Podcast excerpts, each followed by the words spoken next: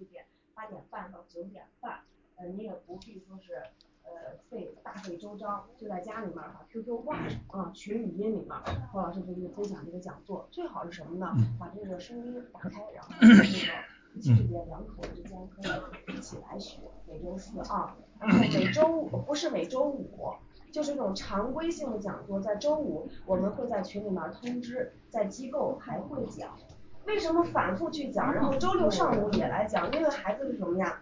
幼儿园的时候是幼儿园的课程是吧？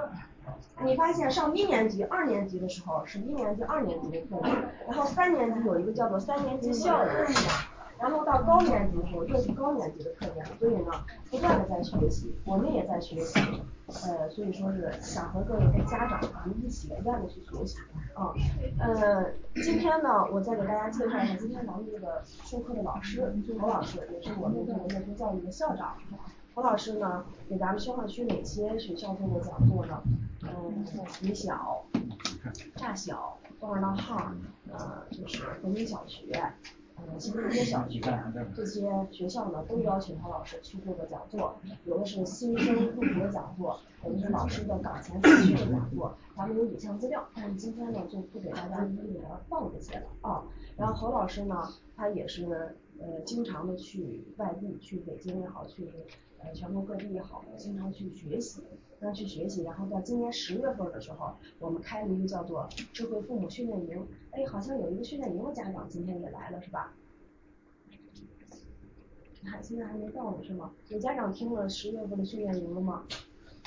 哦没有，十月份咱们听呃集中两天给家长讲赏识教育的五个分话题，怎么样培养孩子责任感学习篇呃就是那个一直达到自我管理这五个篇，就是让孩子具备这五大能力，一直到孩子自我管理这么一个集中系统的学习，这是侯老师给讲的课。呃今天呢是咱们一个什么课程，李老师刚才一开始的时候就告诉大家了，就是叫做大脑开发系列课程的第一课程叫思维导图课。很多家长呢可能第一次听思维导图这四个字，然后就会经常问我们老师那是什么意思？我们也和家长说，因为何老师给我们培训了，告诉家长这是一个什么课，但是呢好像就是不太能给家长说的明白啊，但是呢这个课特别好，包括我们老师自己学了以后都觉得这课特别好。我们去外面学习的时候，北京也好，上海也好，呃关于到思维导图这个问题的时候，在大城市中老师就不会给我们讲了，就说我们这个地方用导图做一下就一带而过了。这个现象很多次反映一个什么情什么情况呢？就是这个这么好的一个工具课程啊，能在老师也好，在孩子里面孩子这个学习的过程也好，已经教给孩子了。但是我们去的时候我们发现一带而过了，大家做个导图他不会呀他不会，就说这个这个时候用这个导图做特别的简单，他们不会，后来发现那么侯老师就去学了这个课程，回来以后呃给咱们机构的孩子们嗯基本上我们在我们机构学习的这些孩子们都上了这个导图课了，然后有的孩子上到了那个第二阶段叫做嗯快速记忆啊好像是啊快速记忆，有的孩子已经到了第三阶段快速阅读啊所以说呢呃这个课程呢在这个假期咱们又要开了又要开了，很高兴今天来了很多新的家长可以来聆听一下何老师给咱们直观的讲解这个课程啊。嗯下面李老师就不耽误大家时间了，把这个时间呢更多的给何老师，让何老师把这个课程给大家详细的讲解一下，然后呃讲解完了以后呢，咱们各位家长今天八点二十到十点，今天啊李老师表扬一下咱们今天来的这批家长啊为什么呃你是咱你们是咱们机构啊做这个讲座四五年之四五年这个期间啊最守时的一批家长。我们为什么其实八点半开讲座，为什么这回说提到八点二十了，因为家长经常迟到，上次说的八点半啊九点才开始就是压缩了很多的时间，所以说这个守时这个呃细节很好啊，这个细节会影响到咱们孩子，这点特别好，表扬咱们今天来的各位家长啊。嗯就不耽误了大家大家时间，然后让侯老师给咱们做这个课程具体呃详细的一些呃课程的讲解跟展示，然后呢会后呢咱们今天是推广有一个推广的活动特别合适，所以说咱们家长呃就是中途不要退场啊，今天给大家一个大的礼物，其他的就没有了啊呃欢迎一下侯老师好吗？那个呃，咱们呢，因为这个投影的关系，它不能全开灯，大家就忍耐一下啊，稍微暗一点家在屋里面，啊，来看一下。我叫侯正良啊，这就是我的名字。呃，很多家长可能听过我的讲座，如果没有听过，可以加入我们的群，有很多之前的讲座的录音都在里面。今天大家能聚到一块儿，就是一个目的，因为我们都有孩子，因为我们孩子都在学习。我相信很多家长都是一种感觉，就是什么，愿意为了孩子的学习，为了他的将来，愿意付出很多东西。但是你会发现什么，孩子 从出生开始，他已经成为一个独立的个体了。很多时候我们想使劲儿，有没有感觉到使不上劲儿的人？那家长有没有感觉到这样？随着孩子年龄越来越大的时候，你看越来越使不上劲儿。一年级的时候，你能管住他的学习，能帮助他学习；到三四年级的时候呢，有的你能辅导得了，有的辅导不了。等到五六年级时候，你我们今天我们孩子可能没到呢，但你就看看身边的五六年级的孩子，当他有什么学需要学习的时候，你去管都管不住了。到初中的时候，你发现很多跟你对着干了，也就是你想使的劲是让他往东，最后他非得要往西。很多家长是不是都都看到身边有很多这样的情况？所以说，真正的家庭教育并不是说今天我们主导让孩子去做什么，而是说为孩子提供一片草场，让他自己来去找自己需要的食物，这样是自然的去成长，他就不会有后期的去对抗、去逆反等等。因为今天咱不是一个家庭教育的主题，所以说家庭教育系列的东西我们以后会经常的会有，而且一直在去做。今天是我们内部的一个课程的一个介绍，思维导图的课程。所有我们中心的活动也好，就包括我们推广的国学，包括思维导图的课程，全是因为我做教育这么多年以来，我发现孩子真的需要的是什么。包括我的孩子，他现在已上二年级啊，这块有两个跟我还是同班的啊，我知道孩子他成长成成长是需要什么，所以我给予孩子是最根本的需求的东西，而不是说迎合很多家长的需求的东西。所以说很多人没有听过这个课程，这是很正常的。在国外这已经是很普及的了，而且在人生的成长过程中，它是影响很深远的一个课程，它是一个非常好用的工具。那么现在我问问大家，听过思维导图的谁听过？举手我看一下。听说过的啊，你用过吗？学过吗？了解过啊，了解过啊，您学过吗？也了解过一点。了解过，那很好。还谁学？还谁听过思维导图？听说过这个名词的？都没听过呀，大家听说过英语吗？这挺奇怪是吧？但是你要拿几百年前都没听过吧？那阵也有这种语言，在清朝或者什么时候对吧？但是没有现在这么专业了啊。然后你会发现，它就跟英语是一样，它是一门可能是崭新的学科，但是应用起来到后期是很普及性的啊，就是这样一种感觉的。它不是专门的一个学科，但它就是一个工具。就像很多人学英语，现在把英语当成一个专业，当成一个科目，其实错了，它是一种工具。当你学了英语之后，你能很容易了解了解另外一个民族它的文化、它的思维、它的生活方式等等一个系列，让你的思维整个拓展出来。那思维导图是什么？咱中国这文字特别奇妙，所以说我现在对这个文学特别着迷，因为你看了文字之后，直接内容就基本上智能达意，思维这是一个词语，对吧？思代表什么？思是什么意思？咱们看这思是什么意思？大家都不敢不敢说，没有对错啊，思考的意思，思想是吧？思维啊，这个思思想的意思。维呢？维代表什么？啊，举一个简单例子，这个画一个点，这个咱们经常叫什么？这叫一维，对吧？我再画一个点，连成一根线，这叫什么？二维。我再画一个点，连成一个面，叫什么？三维。我再加一个点，变成立体的，这叫四维，是不是？这叫多维空间。所以说，你看，思考代表我们的思想，我们的想法，大脑的想法。来，咱们稍微往前一点，让后边能错一点。因为本身我瘦，所以说往前一点，我，没关系啊，这样后边空间就大了啊。所以说，这个词语就代表。我们思考思想的什么维度？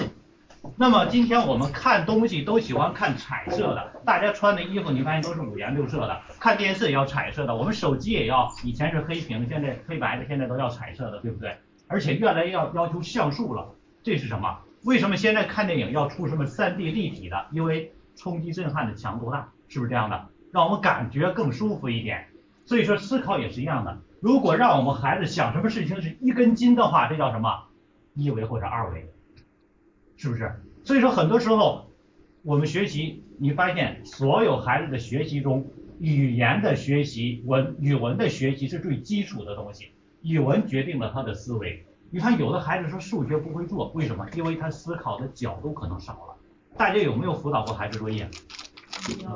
有没有过这种体验？就是孩子去写作业的时候，一道题不会的时候，然后你说你静一会儿想一会儿，你再换个方式来想一下，是不是很快就解决了？那你说换一种方式，换的是什么？是不是换思维的角度？也就比如说今天我们去开门的时候，人家讲一个笑话，说有一个人费尽力气也打不开那个门，后来发现什么？是往横的拉的。这是不是很多时候我们思维角度的问题？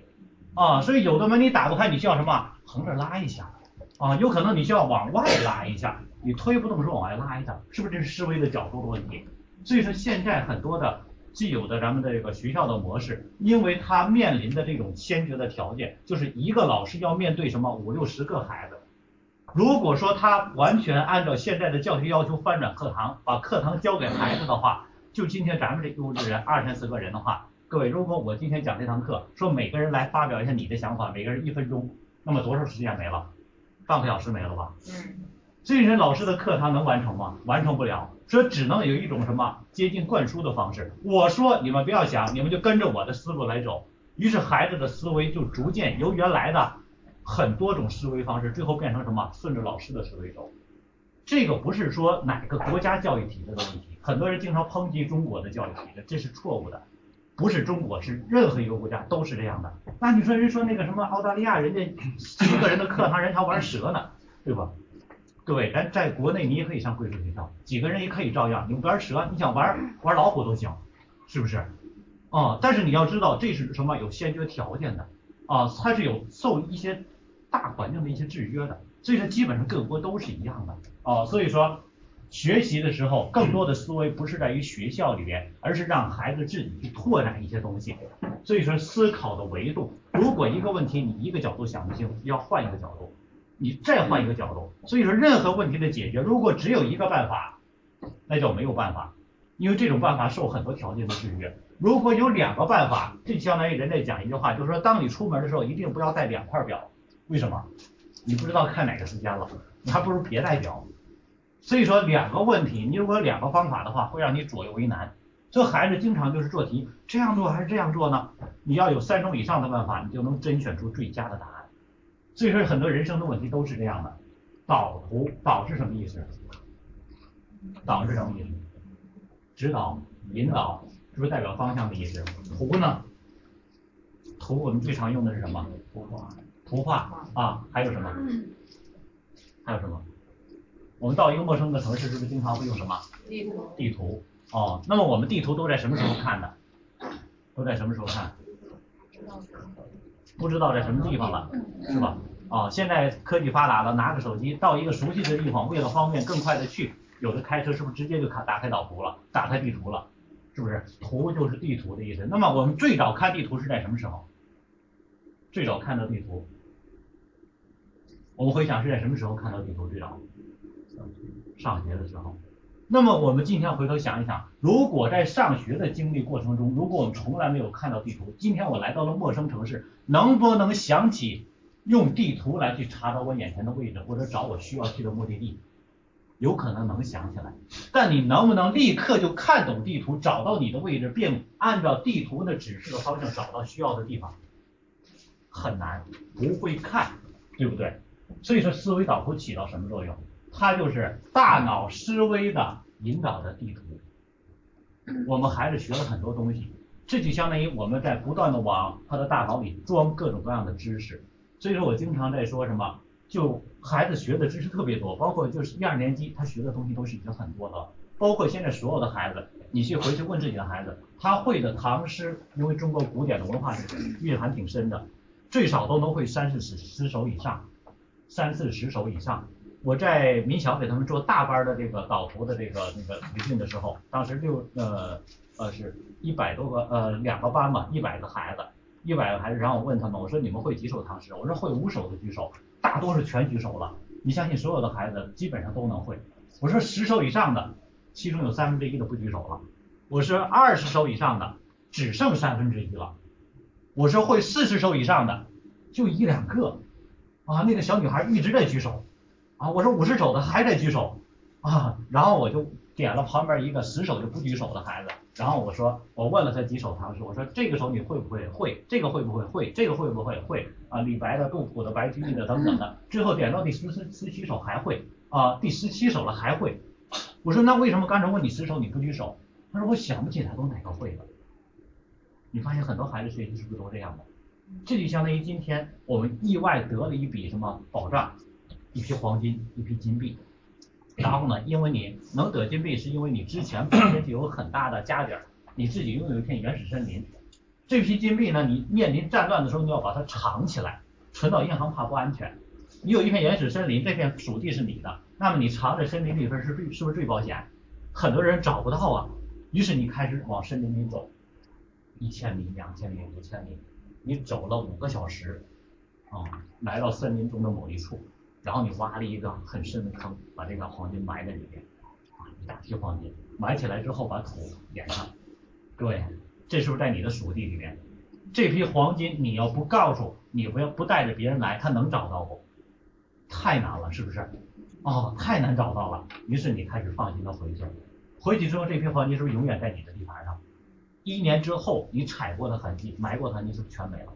五年之后，已经把这树桩所有痕迹全都掩埋掉了，然后你再来去找，如果你没做清晰的，现在有定位标志，以前没有，没没有清晰的定位的话，各位，这黄金你还能找到吗？那你说他还在吗？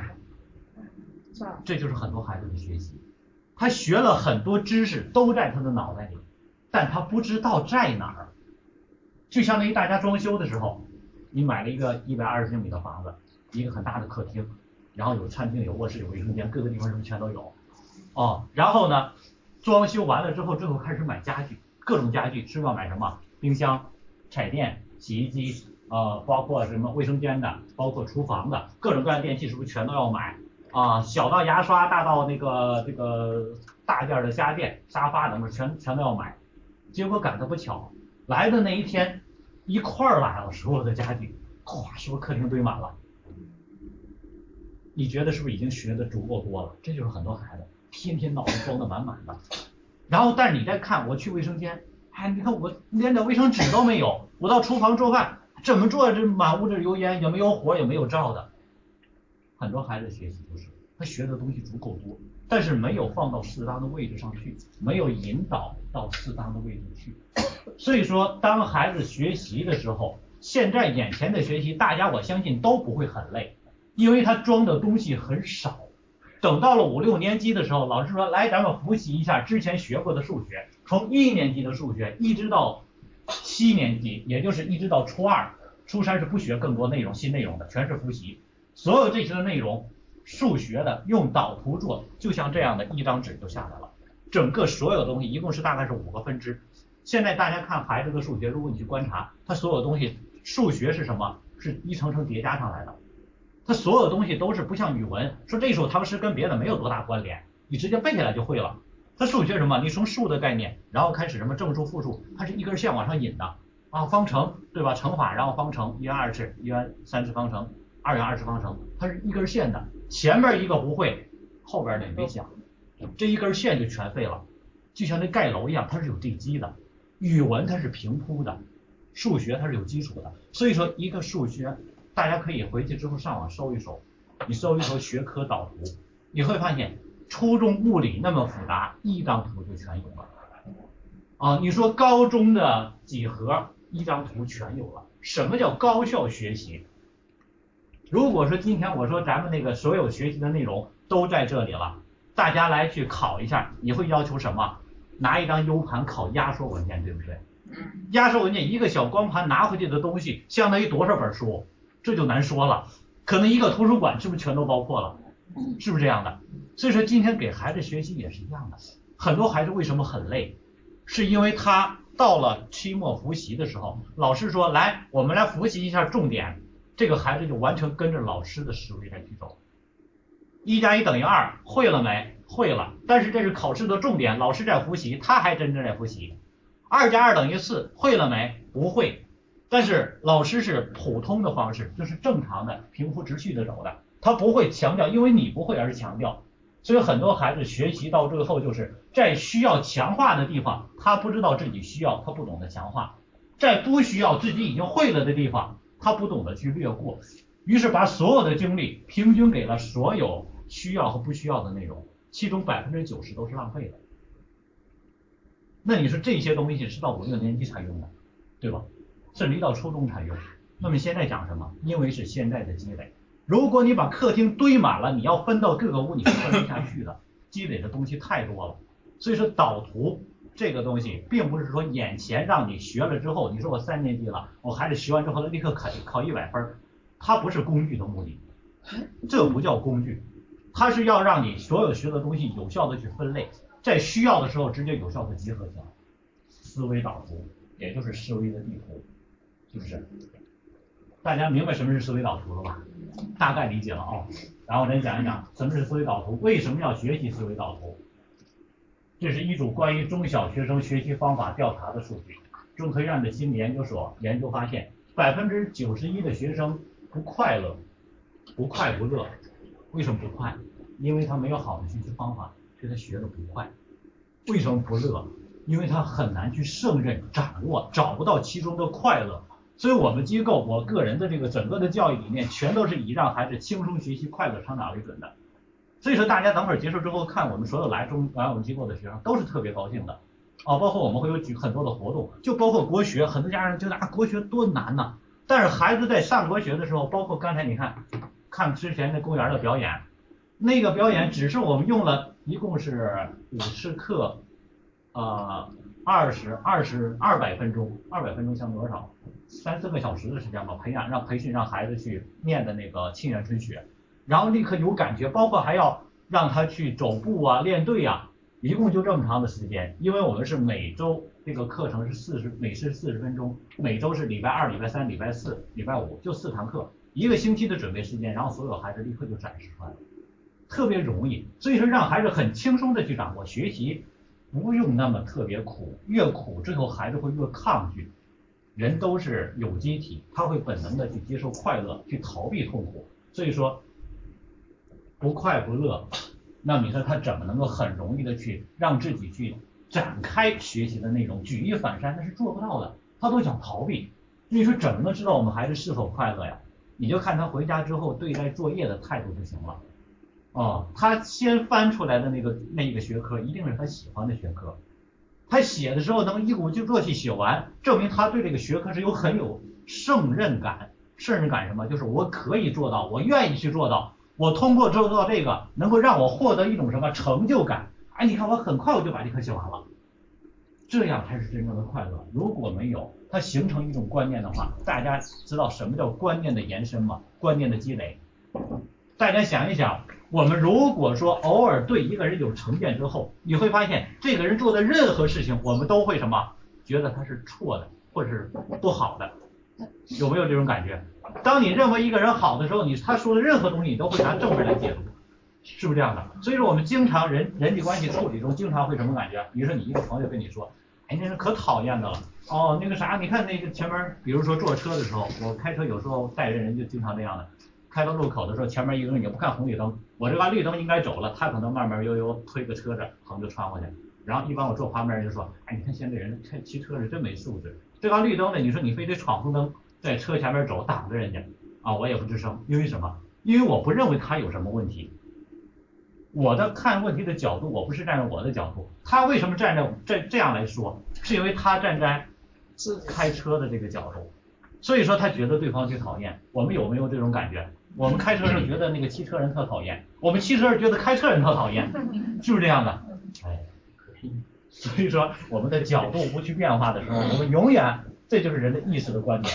所以如果一个孩子感觉到学习不快乐的话，他会永远觉得不快乐，因为他没有站在快乐的那个角度去看这个问题，不转变只会越积累越深厚。百分之八十三点三的中小学生没有学习方法，大家现在都是小学阶段。三年级之前不能建立自己的学习方法的，那么他的学习将很难有效率。那么现在在学习中有一波人是最痛苦的，就是他都谈不到方法这一层面，他还没有完全独立，说是学习是自己的事儿了，这种是最痛苦的。这种情况就是什么？孩子想要干什么？比如说你该写作业了，你应该写数学了，你应该把这个字儿再背一下。呃，爸爸觉得你这个这回该考试了，马上是不是该期末考试了？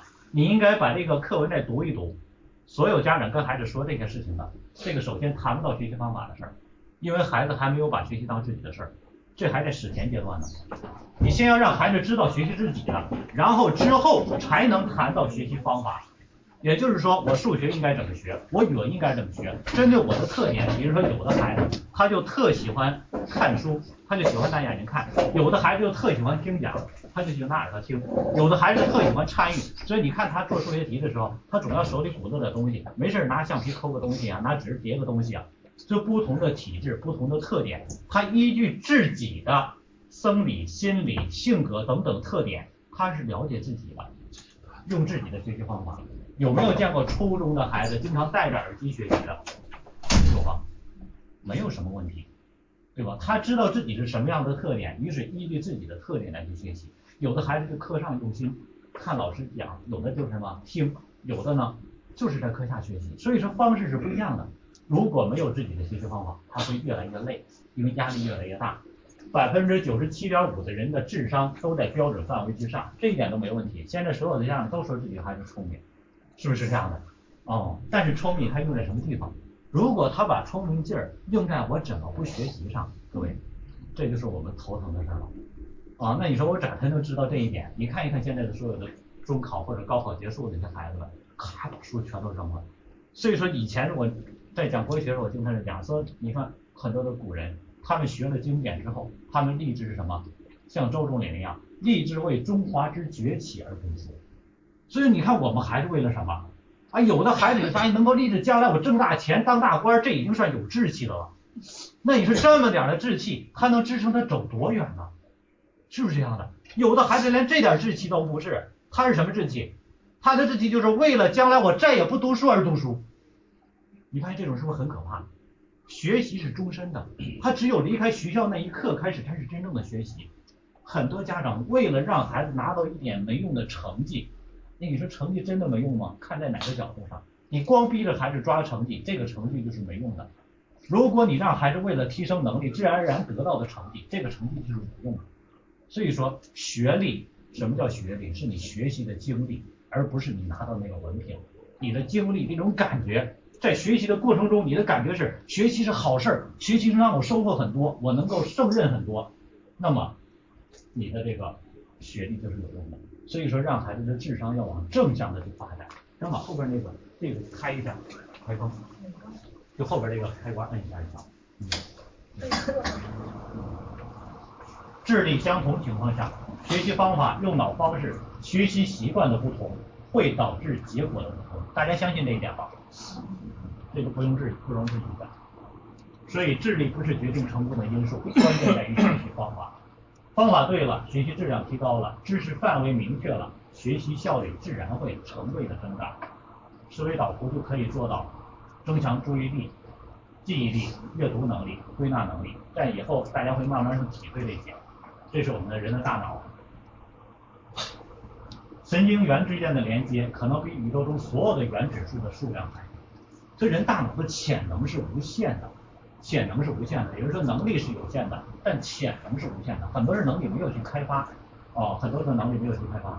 如果开发了全脑，那么可以轻松的读完五门博士，轻松的学会十五门语言，看一遍就记住整本的《红楼梦》，还有更多的。而思维导图就是开发全脑的最佳工具之一。所以说，思维导图它是整体开发的一个进门砖。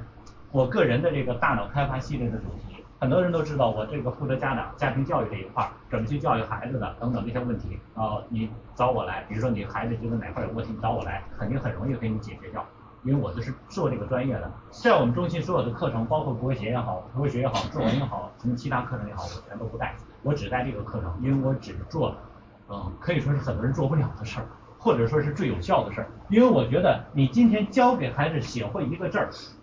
对吧？不如教给他如何去了解字的规律，照之六书读，你告诉给孩子，让孩子看到一个字之后知道如何去分解，那么你就解决了我们经常说的什么，给他渔网的问题，你就不需要总在给他补鱼了。所以我更在意的就是这些，这些是长期的有效的东西。大家可以来一起体验一下思维导图，它不是快速记忆，但它能够很容易整理记忆。看这个词语，二十一个词语，哪个家长帮我读一下？咱们一块儿读一下，对吗？来，一二，热带的，一起来，我们一起读一下，这样能增强记忆。现在是现场考大家体验一下，把这二十一个词语需要记下来啊。热带的，橘子带尖的鸡尾酒，樱桃开花果核，樱桃园，香蕉菠萝，黄色加勒比海，甲苹果，医生走开，夏娃馅饼，果汁柑橘类，维生素 C，给大家一分钟，看看记一下，我们体验一下咱们自己的记忆能力啊。记忆能力，看看这这个二十一个词语，看看大家能记住几个？一分钟，大家试一下啊。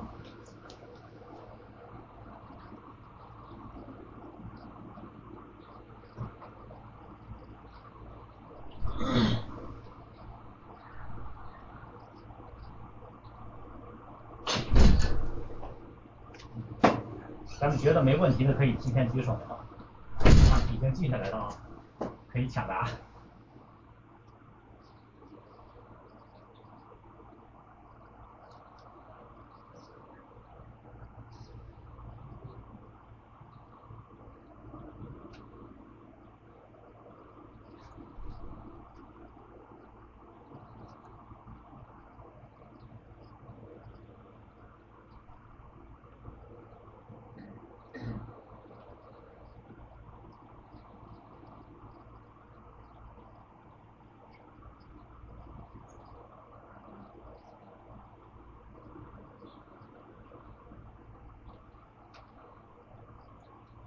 嗯，一分钟钟过去了，呃，咱们一块来说一下，看看都有什么。谁愿意单独说一下，看看能够说我能多记住了多少个的，谁来说一下？你来说，因为我知道您特在意那个啥学习，您一定很用心。您说一下，看看都有什么？苹果、橘子、开花、果核、加勒比海、甲、医生、走开。嗯。就是公交员。嗯。嗯，果核。嗯。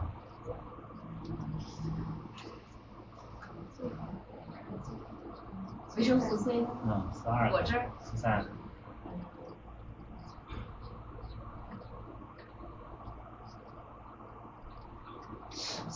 想不起来，那谁接着补充一下？还有什么？柑橘类啊，带尖儿的，鸡尾酒，热带的，甲。还有吗？医生。就是夏娃。啊。夏娃。夏娃。樱桃园。樱桃园。樱桃。樱桃。嗯。苹果。已经说了二十四个。嗯。呃，大家有没有发现，我们说的时候基本上能记住很多眼熟的，然后之后说说呢后来之后会怎么样？重复了啊！刚才的姐说的时候已经有重复了，果壳是重复的，好像是吧？嗯。啊，还有那个后来的樱桃也是重复的啊？为什么会这样？因为我们的思维就像孩子平时正常记笔记是一样，它是一条一条记的。大家有没有看孩子的笔记？看过吧？啊，大高年级的慢慢记的笔记会多一点。包括我们小时候上了初中之后，你发现记的笔记，嚓一条条一条条的写，是不是？然后你会发现，你今天写完笔记，等明天老师又说同样的内容，你还同样的抄一遍。我说好记性不如烂笔头啊，好记性不如烂笔头啊，写吧。写完之后笔记抄过的笔记看过多少次？尤其到了初中，尤其到了初中，你发现几乎一个月就一本笔记，一个月一本笔记，有几个孩子回头去看过笔记的？是不是？你都找不着在哪儿，你需要的内容都不知道在哪儿，最后所有的东西都成为束之高阁，是不是这样的？所以说为什么会重复？啊，我们看一下导图是什么样的。大家看这个图，这就是一张典型的导图。来跟着我一块儿来来看一遍。正中间是什么？是水果。水果中有分类，第一个是橘子，橘子来跟我一块儿说啊，橘子里边富含维生素 C，它属于柑橘类，它能榨果汁儿。水果里还有苹果，苹果一天一个苹果，医生远离我，是不是能够让医生走开？苹果的故事有夏娃，苹果还能做成馅儿饼，苹果还水果还有什么？香蕉，香蕉是什么颜色？它在加勒比海地区盛产，它里面含有钾元素。水果里还有樱桃，樱桃能开樱桃花，然后它里边有果核，它盛产在樱桃园。水果里还有菠萝，菠萝是在哪儿的？热带的，它是是不是有尖儿带尖儿的？然后能做成鸡尾酒啊。那么今天我们看了这个导图之后，你会发现分成了几个枝杈。然后现在我再来去回忆刚才的那个，再回忆刚才的那个。那么中间是什么？水果，水果的第一个分类是什么？橘子，橘子是哪一类里的？属于柑橘，它能够榨果汁儿，然后里边富含维生素 C。这边是苹果，苹果是能让医生走开，它能够跟什么有关系？夏娃做馅饼，这边樱桃开花。樱桃园，这这是樱桃吗？这边是香蕉，香蕉是什么的？黄色的，黄色的。里边在什么地方？在什么地方生产？加勒比海，它里边有什么？钾。这边是什么？樱桃，樱桃能够开花。樱桃在哪儿？樱桃园里。它还有什么？果核啊，上面是什么？菠萝。菠萝，菠萝是在。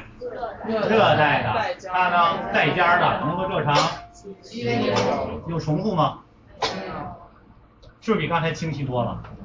这就是最简单的导图。大家觉得一分钟的时间，是不是看了一遍？然后你把它什么有效分类了，就相当于来的东西直接该客厅客厅，该厨房厨房，该卫生间卫生间，该卧室的卧室。然后你发现你到了卫生间的时候，你一定不会去找锅碗瓢盆吧？对不对？这是最简单的了。到了厨房之后，你一定不会找枕头找被子吧？是不是这样的？所以说，当你到了香蕉这一块，你一定不一定不会找夏娃吧？一样的道理。所以让孩子的思维有效的去分类，而且同样的，它会会产生什么更大的效果？就是产生拓展。他知道水果有几大分类了。很多孩子学习的时候，这个是跟什么有关系啊？同义词反义词什么意思啊？这我相信在一二年级的时候，很多孩子都普遍问过这样的。那你说他现在掌握了吗？不一定。为什么写作文的时候他很枯燥？就是因为很多的东西它没有融会贯通，思维比较板结，也就是咱说它的思维系统是处在一维、二维和三维，没有达到立体思维的效果。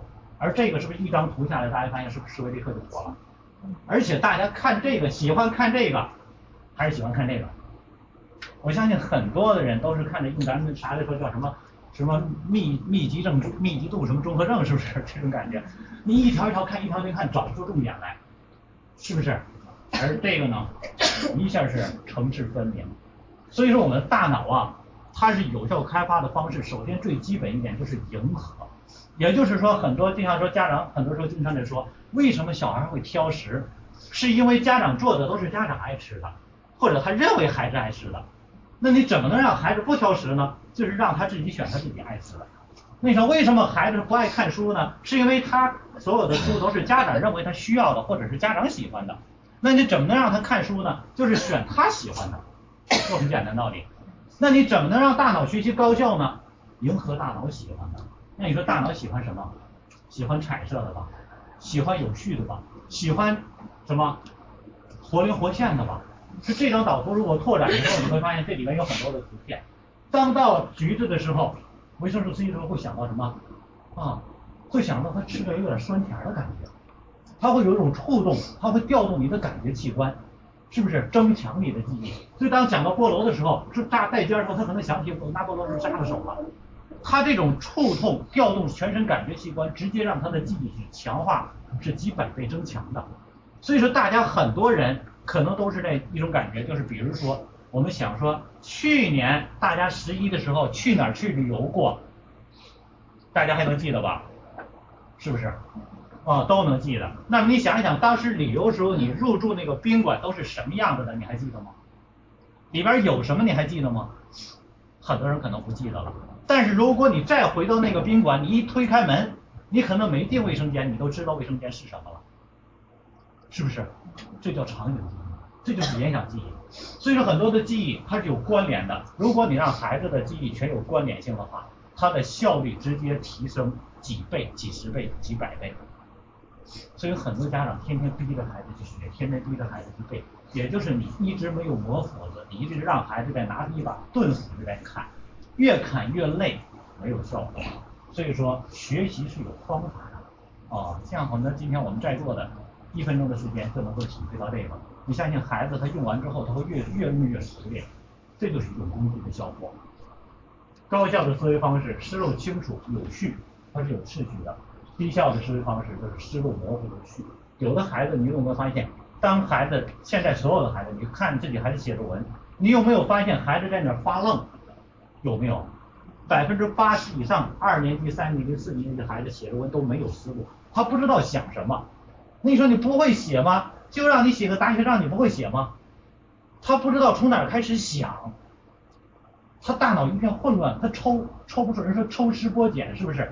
他找不着那个头，对，也就是说，等会儿大家可以看我们孩子这块做的，这都是我们带着孩子们，因为一次课是十十呃一期课是十堂课，十做完之后最初全是黑白的，最初不要求上色，后来然后呢开始慢慢上色，然后分类越来越复杂，一堂课下来之后，所有孩子做的这块还有很多，大家可以待会结束之后想看的话自己拿着看一看，哦，所有的孩子们，就比如说拿这个这个四季来说。四季的导图，如果你让孩子写一个一年四季的话，当他把四季分得很清晰，然后每一个季节的特点，让他想起来的关键词，这个是怎么做出来的？就告诉他，当我说出一年四季的时候，我说春季，你能联想到的词语是什么？第一想到的词语是什么？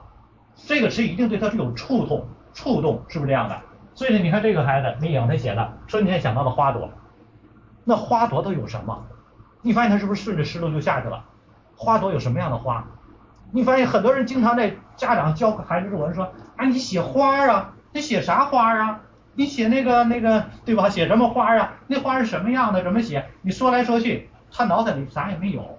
你灌什么就是什么。人说教育引导都是点火，不是灌水。很多家长天天灌灌灌，最后孩子都灌成水货了，是不是？他没有。所以说关键一点，你需要点火，点着之后呼呼烧的会越来越旺。这有效的去引导啊！你看他想到了春天野餐，他能想到这个词语。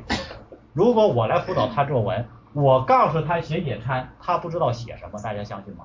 当他自己脑海中想出野餐的时候，证明他是什么？是有相关的一些记忆浮现出来了。然后你不用说怎么写野餐，你就说那野餐你当时印象最深的是什么呢？是不是？他就说野餐当时的时候，哎那回我吃东西吃可多的了，然后回来拉肚了。是不是有可能？啊，说那回我特想吃牛，结果我没吃着，是不是都他印象深刻的？一定在他记忆里面有东西。所以学习不是灌输，各位，学校灌的够了，回家别灌了，对吧？适当适当让他调动调动，把他有效的资源给他引出来，把他们关联起来，就相当于我们电脑里存了很多东西。如果你没有一个有效的连接的话，你找不到在哪，是不是？所以说建立有效的连接，野餐，然后他继续可以拓展。印象最深的是什么？当时你都做了什么？啊，当时你跟谁玩了什么？是不是每一个都可以引导？然后春游、小草、风景，你看夏天他画了几个图片，啊，特别简单。当孩子做这个的时候，他在干什么？他不是学习，他不是枯燥的，他在玩儿。各位，让学习成为游戏，这才是最有效、最高的境界。很多家长天天，哎，你学就好好学。啊，逼着孩子对吧？非得把它当做苦工一样来去做。你看画了个西瓜，夏天想到的西瓜啊，想到的这个，我也不知道这是苹果还是桃啊。哦，这个饮料、游泳，是不是？哎，你发现愉悦了自己。很多家长非得把孩子，人说乐成师，苦成匠，在教育上来说，乐成什么？就是你学习快乐的时候，你能成为大师。苦成匠就成工匠了，天天苦的脸儿，很多家长就逼着孩子苦的脸儿，那好吧，其乐融融多好啊，是不是？让孩子一边学习一边快乐，烈日炎炎，然后这边秋色满园庄稼，你相信他这一个图每一个点都是很多扩展，你让他写一个五百字、一千字的作文难吗？随便描述几点，是不是就出来了？哦，很多家长说你写写一年四季吧，你大家回去问问自己孩子，让他写写一年四季吧，咋写呀？他都不知道怎么写啊，对不对？这个你说我教的呢，不是的，我就是说今天我让大家来拿笔准备好，然后我说什么，你想起的第一个词语，四季，春天你想到了什么？啊，然后你又想到了什么？然后根据你想到这两个，你又联想起他什么思想？夏天想到什么？啊，你说我说了什么？我教了他什么？真的我啥也没有教。就在我的课堂上，包括很多在我们这上过的那个所有的家长，你去问他们，包括这些孩子们，他们上我的课都是恨不得多上，然后呢，只要有我的课他全愿意上过我的课的，只要有我的课都全愿意报。为什么？因为我课就带他们玩，我从来不去要求他什么，我把所有的课程的东西全都融入到无形之中去。他们所有的人感觉就是，老师你也没教我东西啊，我就是没教你东西啊，然后大家就一块顺着一条路往前跑着玩了，跑到头之后发现不知不觉每个人兜里都是满的。真正教育是无形的，很多时候还逼着把这个记下来啊，记不住吗？抄五遍，哎立刻就抄了，是不是？所以说学习应该是很轻松的。看看这个手机，我们想让孩子将来成为什么样？杰出的手机，毕加索的。大家有没有发现，在那个时候没有思维导图，但是他的笔记有没有像我们孩子那样一二三，第三点的一二三啊，第三大条的重点一二三，有没有那样？它是全是关联的，这点没有思维导图这么具体化的这个工具提出来，但是它你看一般上面画个小狗，跟它相关联的啊，你会发现，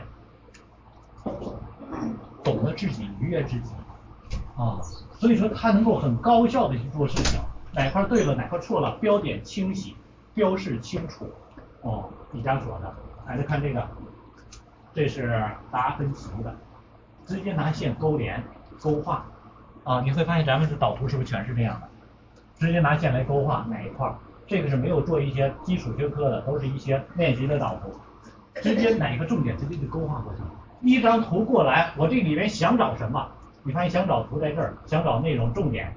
跟他相关的重点在哪儿？直接勾画过来，清感觉是不是感觉挺乱的？但是在本人来说是清晰明了的。所以我跟所有孩子学导图的，我就会说，这个世界上永远不应该出现一模一样的导图。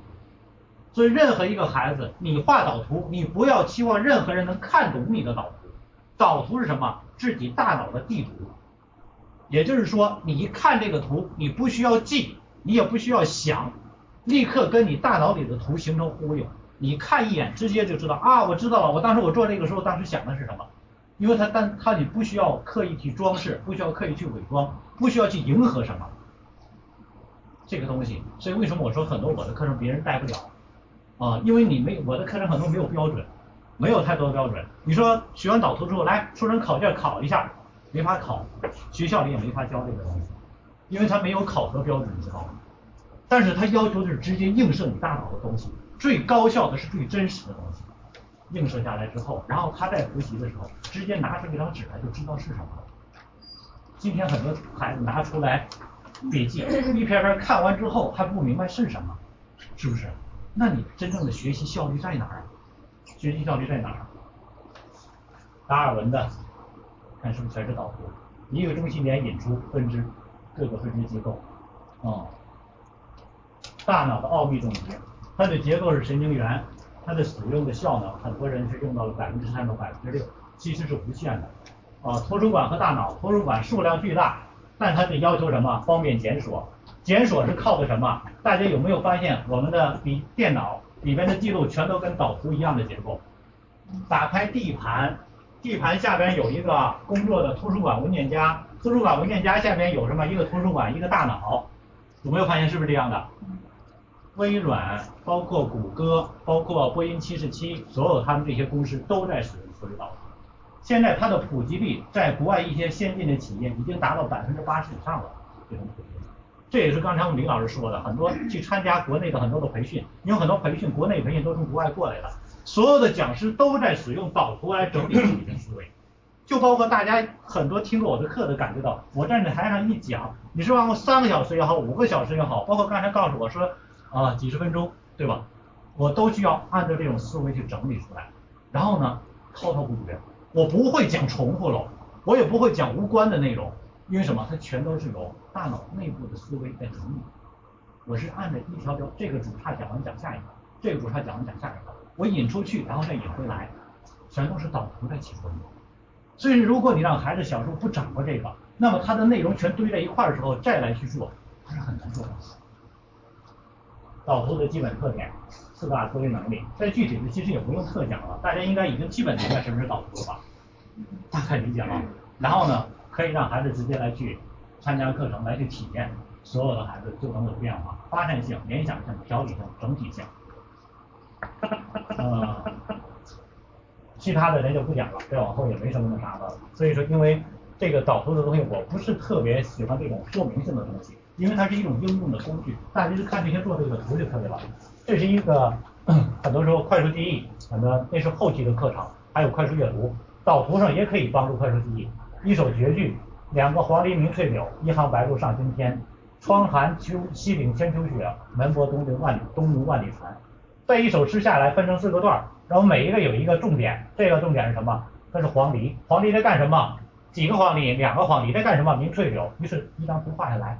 当他在想的时候，脑海中浮现的就不是说几个单纯的字了，他已经分解了，跟他既有的东西关联起来了。所以一首诗，他脑海中到后期时候，最初是呢手中是无图的，你不知道怎么画，后来手里有图，后来什么脑中有图，后来整个手里就无图了。你直接想什么内容，直接就在脑子里形成分类了。啊，所以说越来越快。你看这是他读书笔记，三只小猪，啊，一开始，然后呢？大灰那个呃长大之后开始自己盖盖房子，然后大灰狼来了，一口气吹掉一个，三口气吹掉一个，很多口气吹不掉，最后的结果是什么？那你看多清晰，一篇文章就这么一点儿的一篇一个小故事就完了。你觉得大孩子们看完这个之后，他是不是能够做这个？是不是很快就能复述下来？这相当简单的 自己的行为规范。很多家长说，你上课不能捣乱，啊，你你那个那个那个吃那个写作业时候不能吃东西等等的要求，你让孩子自己整理。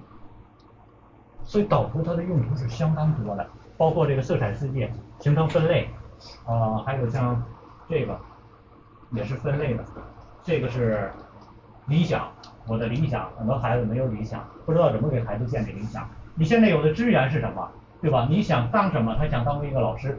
那你拥有的资源是什么？啊啊！我现在说的话就是普通话啊，那挺好啊。然后呢，需要的资源还是什么？还需要智慧，智慧靠什么学的？是不是靠学的？然后还需要什么？各种各样的技能等等。然后你现状呢？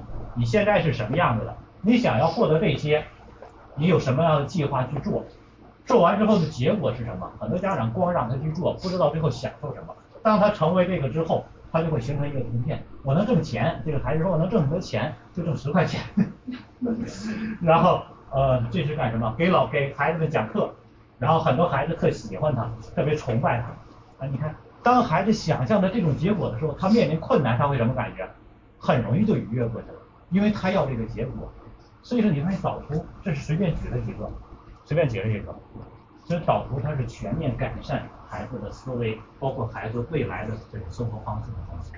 啊，简短的时间给大家大概的介绍一下啊，现在几点这是？九点二十。哦，行，正好时间。啊，给我的给我的四十分钟的时间，大家看看有什么有什么问题没有？针对这个思维导图，有什么问题？有什么疑问吗？这是线性笔记跟传统笔记的这个区别，传统笔记都是这样的，一条一条记。它有几大弊病，关键词找不着，一条一条搜索，不容易记忆，根本就记不下来。为什么好记性不如烂笔头？是因为你记不住，所以你就记在纸上了，记在纸上根本就不是我们的，记在脑子里的才是自己的。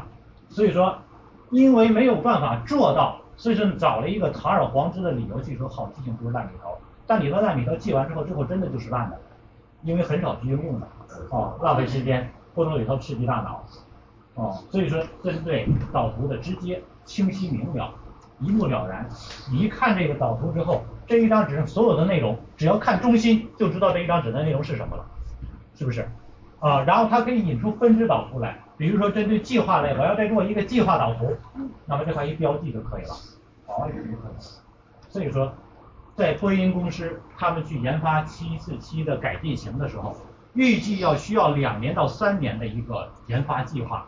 他们在公司的那个主墙上，几米的那个墙上画了一张图，然后所有的部门、研发机构、材料部门、科学部门，包括动力部门，全都在这张导图上去加画。结果最终这个导图、这个研发计划缩短成了六个月，好几倍啊，缩短。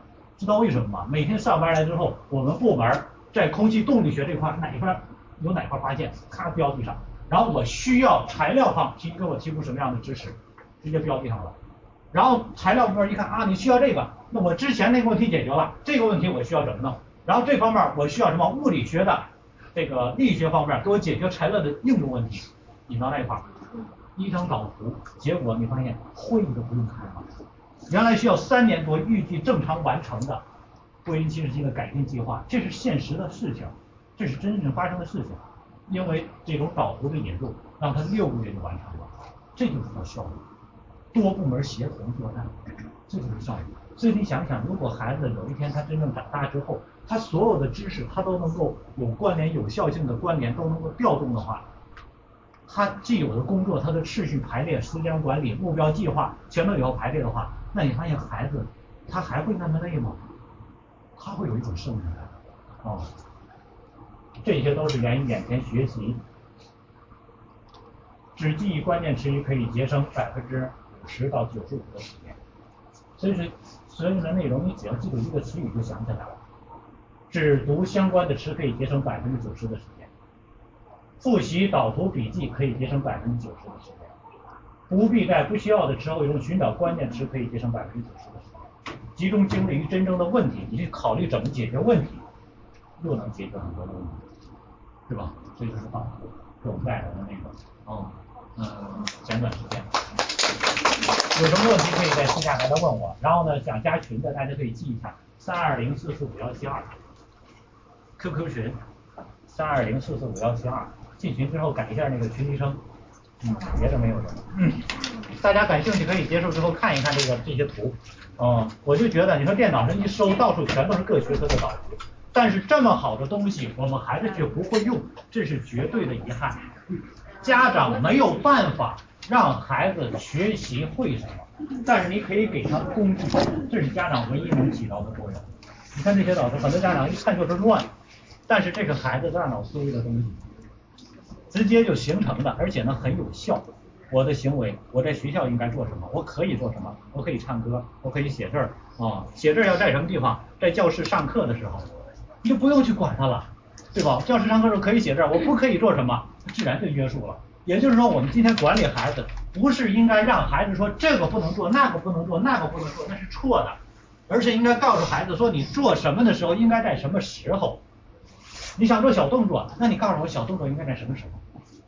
在什么时候？哎，玩的时候，对吧？你想唱歌应该在什么时候？上课的时候啊，上音乐课的时候可以，是不是？你上语文课的时候行不行？那不被老师赶出去那才怪呢，是不是？所以很多时候你要需要把孩子需要的东西有效的分类，怎么分类？你要求的东西，孩子会有很多道理反驳你。但是如果你让他自己想，他就会自己框架自己。定义自己是什么样的，自己怎么来做，不行。嗯，行，下面李老师。嗯，好的。咱们这个课程的这个呃讲解跟展示就到今天了。刚才李老师说呢，今天送给咱们来的家长一个特别大的礼物啊。哎，何老师帮，嗯，好的，出来了。呃，思维导图，刚才何老师讲的这个课，大家可以看一下 PPT 啊。咱们这个课是十天。嗯，上课是十天，只在假期上课。刚才那个家长有事着急走，问我，呃，李老师这个年费是多少钱？我说这个不用交年费，不用学一年啊，十天孩子就会用了。在这十天当中，思维一个扩展，一个有效的整理，孩子并且掌握这这个这门学科啊，十天就可以了。然后你就可以呃再有这个资格学大脑开发课程的第二阶段和第三阶段。咱们说有这么好的课程跟着走下去，是咱们每每一个孩子的其实是一个福德啊。所以说是今天呢，还是李老师刚才说的那句话，呃一开始的时候说给大家那个礼物，原价是一千八百八，今天咱们推广价六百八，十天每天呢来一个小时，嗯，侯老师授课，呃。